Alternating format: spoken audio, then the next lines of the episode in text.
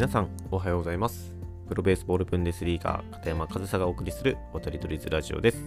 この渡り鳥ズラジオではドイツベースボールブンデスリーガー初の日本人監督片山和沙が多彩な経験と独自の視点から野球教育文化等の情報について発信しております。はい、えー、おはようございます、えー、今日から6月ですね。もう今月が終わったら2021年も半分が過ぎたと。考えるとすごく早いなって思いますね。いつも。特に上半期が早いなって思うんですけど気づいたら終わってたみたいな。あ6月何もしてないみたいなことにならないようにね。なんかコツコツと何か一つでも積み重ねていこうと思います。はい。という今月の決意表明をしたところで今日の本題に入っていきたいと思います。で今日お話しするのはですね、え、34日前のことになるんですけど皆さんあのメジャーリーグのシカゴカブス対ピッツバーグパイレーツの試合で起きた出来事をご存知ですかね、えー、何が起きたかというと、えー、シカゴカブスの、えー、バイズ選手、えショートのですね、えカブスのショートのバイズ選手が、えサードゴロを打ちました。で一塁に走っていった時にちょっと送球がそれてファーストベースマンがちょっとベースの手前側に来ちゃったんですよね。で、それを見たバイズ選手、バッターランナーバイズ選手は、ファーストベースマンの直前止まって逆走しだしたんですよ。で、急に逆走されたから、そのファーストベースマンはその追っていくじゃないですか。それを結局、あのホームベース近くまで追っていったら、その隙を狙って、もともといたランナーがホームインしたんですよ。で、それがセーフになってですね。で、その後、さらに、一度ホームまで戻ったバッターランナーのバイズ選手がもう一回ファーストに走っていくと、ファーストはもう誰もいなくて、セーフになって、で、そこに送球が行ったんですけど、もちろん、あの、カバーに走ったセカンドベースマンかな、取れなくて、で、結局、二塁まで行ったという出来事がありました。ちょっと今の説明でわからなかったら、ちょっとあの概要欄に YouTube の URL 貼っておくので、そちらから確認してみてください。で、僕はですね、これを見て、すごいことをしたなと思ったんですよね。で僕正直勉強不足だったんですけどあのバッターランナーは逆走しちゃいけないと思ってたんですよ。もう逆走した時点でアウトになるくらいアウトかなって思ってたんですよね正直。なんか一塁に行く意思がないならアウトみたいな。あのフリー逃げとかもそうじゃないですか。フリー逃げもあの一塁に行く意思がなままあのサークルを出たらアウトになるんですけど正直僕このバッターランナーもそうだと思ってて逆走していいっては知らなかったんですけどしていいみたいなんですね。であの調べたところあのバッターランナーが逆走してもいいけどあのホームベースまで完全に戻ってきちゃうとそれはなんか守備を惑わす行為だということで、えー、それはアウトになると。なんかそれが正しいルールみたいですね調べたところ。で僕は本当にこれを見てですねちょっとまず一つはその逆走していいっていうことを気づいたっていうのとこれはこの成功例が出たことによってもしかしたら今後逆走を目にする機会が増えるんじゃないかなって、まあ、増えるというか今まではほぼゼロだったので、まあ、今後また逆走を見る機会はあるんじゃないかなっていうふうに思いました。というのもですね、まあ、今までは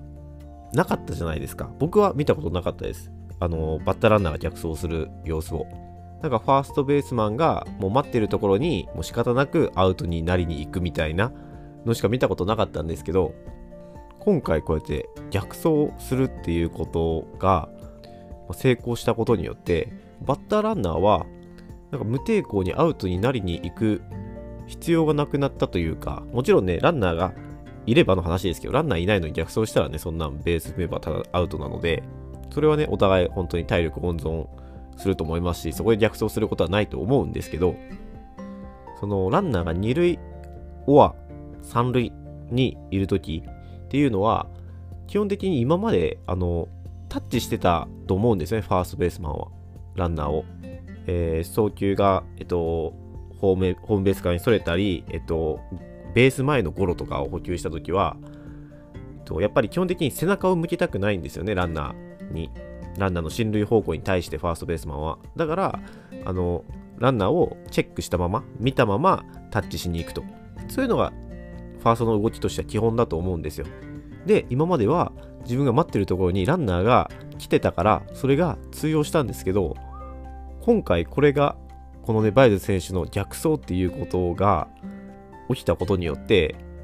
バッターランナーはそこに行く必要がなくなったじゃないですか。えー、ファーストゴロを打ったりとか、えー、送球がそれて、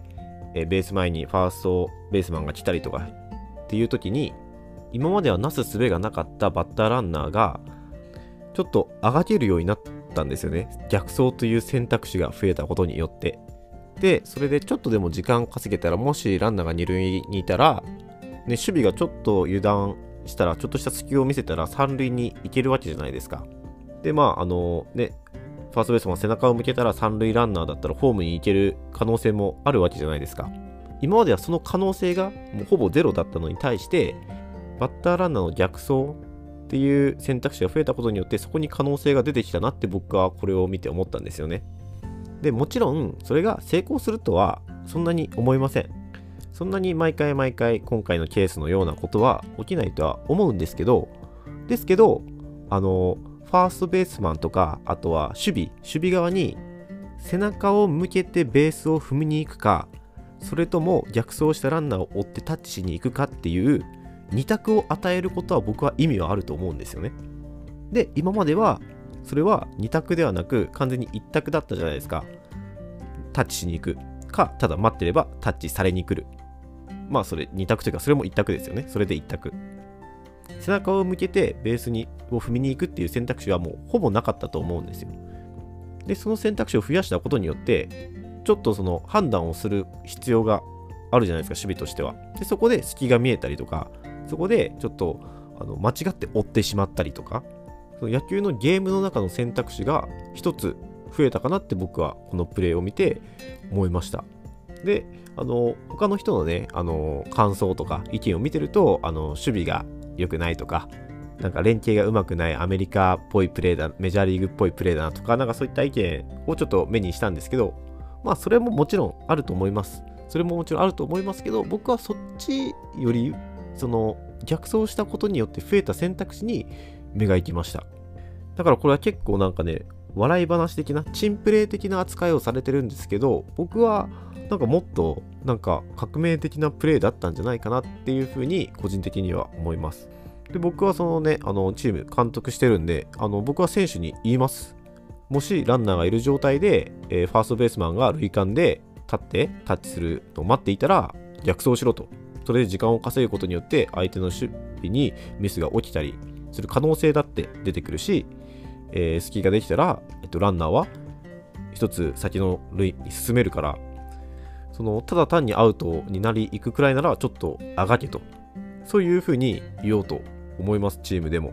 え僕は今回のこのプレイに対してチンプレーで終わらすのはすごくもったいないなって思って今日こんな風にお話しさせていただきましたで皆さんの意見ももしあれば聞かせていただけたらなというふうに思いますはいということで、えー、今日は、えー、メジャーリーグで起きたバッターランナーの逆走について僕の考えをお話しさせていただきました。えー、今日も最後までお聴きいただきありがとうございました。片山和沙でした。